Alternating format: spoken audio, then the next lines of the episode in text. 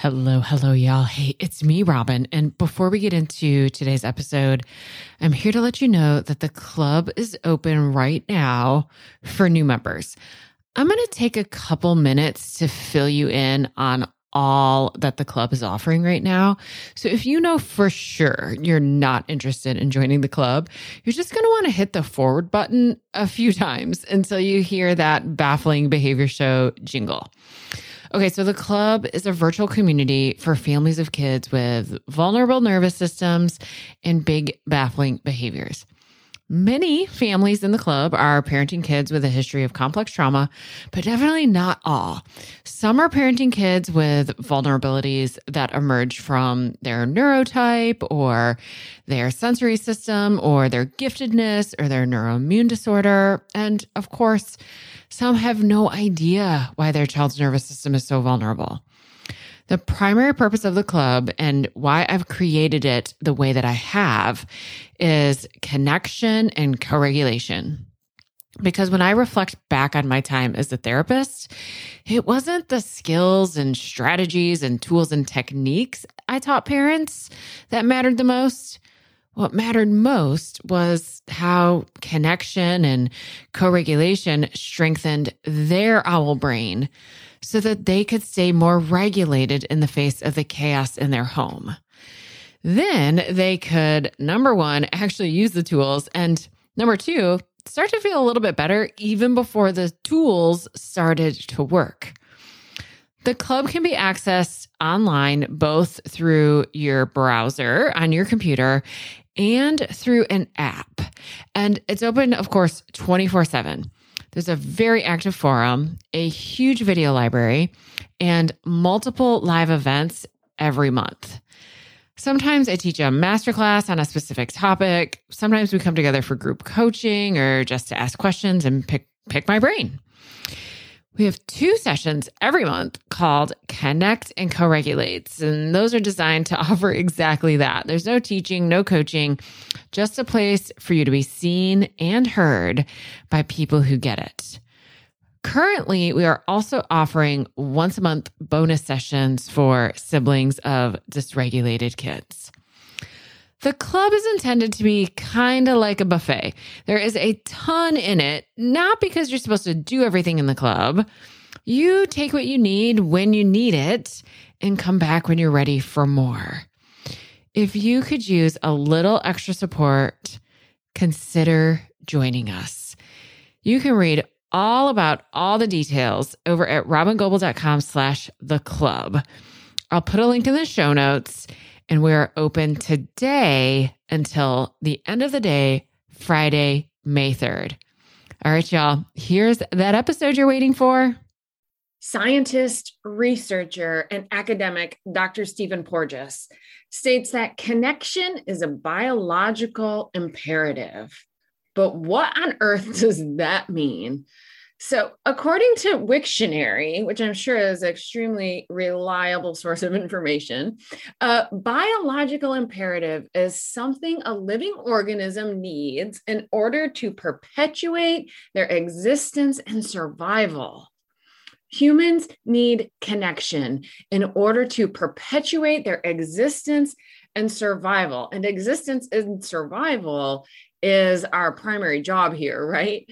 And we need connection for existence and survival. How do we make sense of this when we're parenting kids who seem to reject connection or behave in ways that seem to be designed to get us to reject them? Keep listening because that's what we're exploring today in episode 28 of Parenting After Trauma, a podcast created so I can translate the science of being relationally, socially, and behaviorally human just for you, a parent or a professional who loves and cares for a kid with some pretty baffling behaviors. I'm Robyn Gobbel, a psychotherapist with over 15 years of experience working with kids with complex trauma and their families. I'm also a self diagnosed brain geek and relationship freak. I study the brain kind of obsessively and teach the science of interpersonal neurobiology in a certificate program. I started this podcast 28 episodes ago with one primary goal to get you free easy to access support as fast as possible. So, this podcast isn't fancy. I do very little editing. It's morning, and you'll almost certainly hear a cockadoodle do in the background. After you listen to this episode, be sure to head over to robyngobbel.com slash masterclass to watch a free video on the most important questions to ask ourselves when our kids are struggling. Is my child regulated, connected, feeling safe? It's 45 minutes packed full of heart and science. robyngobbel.com slash masterclass. If connection is a biological imperative, that means we are always searching for and yearning for connection. Let me say that again. We are always searching for and yearning for connection. Our brains are continuously scanning everything the environment, our bodies, the people we are with to decide if we are safe or not. In fact, if you want to learn a little bit more about felt safety, go back to previous podcast episodes about the science of felt safety. There's an episode called Connection or Protection. Will help you kind of piece together this idea of felt safety. Part of how we decide if we're safe is if connection is available. So, connection is actually our default, meaning we assume connection, it's a given. Okay. So when connection is missing, our bodies start to get a bit stressed. It's like getting a bit stressed when we're hungry. The stress puts our bodies into motion so that we find food, right? It's the stress of mo- immobilization. It's the stress of, hey, do something to fix this problem, right? This is protective. It's not bad. It just gets us moving so that we can get our needs met. The stress of missing connection is the same. We search for it. We behave in ways that get people's attention. And interestingly enough, we often behave in ways that get people's attention, but not necessarily the kind of loving or connection based attention that we truly actually are looking for, right? We might get a little bit whiny. Our voice gets a little higher. Our voice gets a little louder. Our movements might get a little bit faster, a little bit more agitated. We get a little persistent, right? It's like kind of waving our arms in the air and saying, hey, hey, hey, pay attention to me, right? I need connection, right? And what if we even switch those words around? Like, hey, hey, hey, pay connection to me, because that's really what we're yearning for connection think about the last time you took a phone call or made a phone call or kind of buried your face in a Facebook social media post, which, by the way, no judgment from me about that. I know that my face can get buried in social media probably more than it should. And I promise, promise, promise, it's something I'm working on. Was someone in your family needing attention or let's say connection almost immediately when you did that? When your attention get diverted to something or someone else, all of a sudden, all the other humans who lived in your home need you, right? Of course, it's true. When all of a sudden, you aren't available for connection, the other humans in your house can sniff that out just like a mile away. And then they come like running to you like a heat seeking missile, right? The idea that connection is a biological imperative, meaning it's an innate part of who we are as a human and we can't lose it. We need it to survive. It's important to hold on to this idea. If you spend a lot of time with someone who seems to reject connection at every pass, someone who behaves in a way that makes it seem as though the last thing they want is connection. Those of you listening to this episode right now, my guess is you know someone like that. It's very possible you parent someone like that. Or I know there are so many amazing professionals listening to this podcast as well. Thank you, thank you, thank you, thank you. And thank you from all the parents who are listening because I know they are so grateful that there are more parent professionals out there learning this information so that they can support them. Right. So, my guess is if you're listening to this podcast in whatever capacity, as a parent, as a professional, you know someone like that, someone who seems that the last thing they want is connection. And you know what? This is exhausting. It is exhausting to care for somebody, to parent somebody who behaves in a way that seems as though the last thing that they would want is connection. It's exhausting. It's demoralizing it brings up the feeling of hopelessness. Except it truly isn't hopeless, but I know it does feel hopeless. If connection is a biological imperative, believing in connection isn't hopeless. I know it feels hopeless. I really, truly get that. I know it feels that way. I get that feeling of hopelessness in my bones. I know that feeling. But the hopelessness is actually just a symptom. Hopelessness is what existed to set a person up to become someone who rejects, sabotages, or refuses connection. I'm going to say that part again.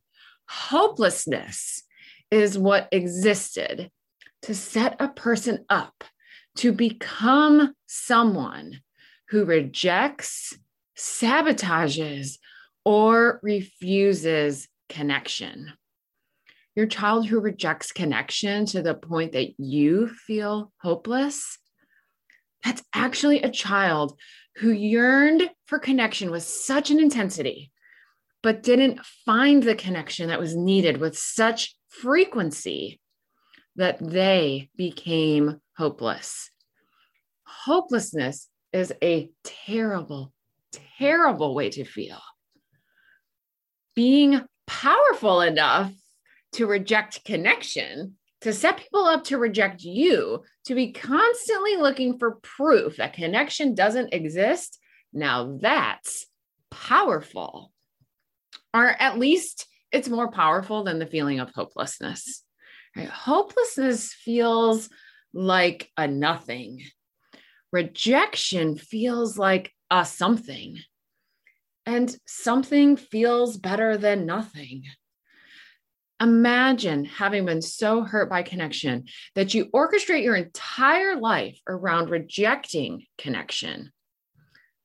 I imagine that those of you listening don't have to imagine that hard, either because you live with a person who does that, or maybe even sometimes you are that person. I know I've been that person.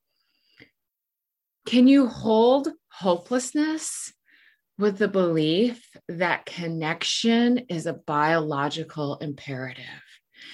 Can you hold hopelessness with the truth that we actually need connection to survive. That means connection is there somewhere. The desire to receive connection is there somewhere. It's hidden. I know it's hidden. I know it's hidden to the point where it feels like it doesn't exist and it feels hopeless, but it is there. It is devastatingly sad to think that someone has had such terrifying experiences with connection that they have to work that hard to to avoid connection if connection wasn't a biological imperative they wouldn't have to work that hard to avoid it but it's there y'all it is there i promise you i promise you i promise you the rejection is a reflection of pain of the need for protection. The greater the intensity of the rejection, the greater the intensity of the pain. I have found that to be true 100% of the time. Now, I've never set up an official scientific experiment, gone to the, you know, gotten IRB approval, done all the things to you know attempt to prove my null hypothesis. But i can tell you that in 100% of the time 100% of the people i know and the people that i've worked with or the people i've loved in my in my personal life the greater the intensity of the rejection is directly reflected reflective of the greater the intensity of the pain holding on to the belief that connection is a biological imperative might allow you to keep offering that connection despite the constant rejection. Holding on to the belief that connection is a biological imperative might allow you not to take the rejection personally, but to feel instead deep sadness, compassion, and empathy that this person was hurt so badly by connection that they are now working this hard to avoid that level of hurt from ever happening ever again. What changes for you if we reframe our child, your child's rejection of you, of connection, as a symptom that shows us how deeply they've been hurt by connection in the past. What changes for you if we reframe your child's rejection of you and of connection as a symptom of how excruciatingly hard they have worked to ward off connection? How hard they have to work to ward off connection because it's indeed a biological imperative. And since it's a biological imperative, I have to work really darn hard, right, to try to ward off connection. My hope is that considering these truths may provide you with a moment of ease, a moment of this isn't my fault, as well as a moment of this isn't their fault either and maybe even a moment of gratitude for their protective parts who are working so hard to prevent that level of pain from ever happening again. A moment of gratitude that comes wrapped in grief for the tragedy of what they are missing, of, a, of the pain that they are causing themselves in attempt to prevent pain. Y'all, my heart just aches for you. I know your grief. I know your sadness. I know the hopelessness. I know about being that person who loves someone who rejects connection. And my heart just aches and grieves for everyone who is working desperately hard to reject connection. For everyone working desperately hard to reject the life preserver when you're drowning because you believe that life preserver will kill you. Y'all, moms, dads, parents, grandparents, caregivers, therapists, helpers, healers, educators if you can, keep offering it. Keep offering it to those who are rejecting it. Keep offering it. And my commitment to you is that I'll keep offering it to you. I'm offering it to you now. As I'm here in my office recording this podcast, I'm imagining the connection just bursting out into the world and landing on you and finding you as you're listening to this podcast, can you imagine that? That the connection that I'm offering is swirling out there. It's looking for you, and here it comes, it's landing on you. I'm so, so, so glad that you found this podcast and found this episode. I have so many more resources, free resources waiting for you over at robyngobbel.com, including a blog with almost 50 articles, free videos, and of course, my, you know, more podcast episodes. You can follow me on Facebook and Instagram for daily doses of connection and compassion.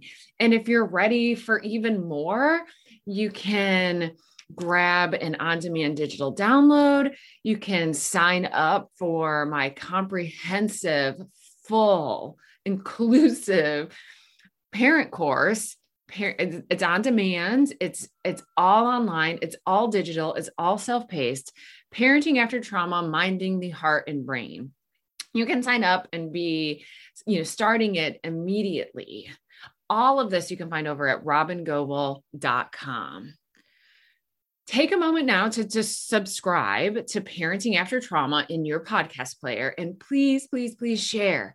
The faster we spread, spread the truth of what it means to be relationally, socially, and behaviorally human, the sooner we will change the world for our kids and for ourselves. I can't wait to be with you again next time.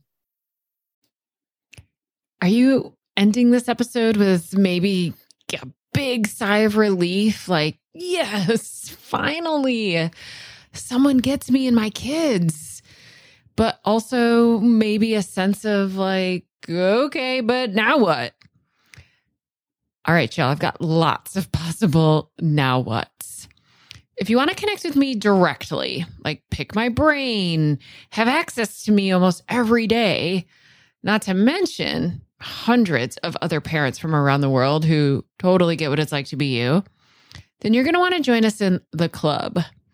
We have monthly live events, including groups for siblings of dysregulated kids, a huge video library with uh, something like 80 or 90 videos, plus transcripts and certificates of completion.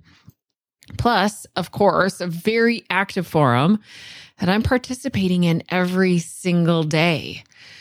We open for new members periodically. So go check robyngobbel.com slash the club. If we aren't open now, you can put yourself on the waiting list and I'll let you know the moment we open for new members. That's robyngobbel.com slash the club.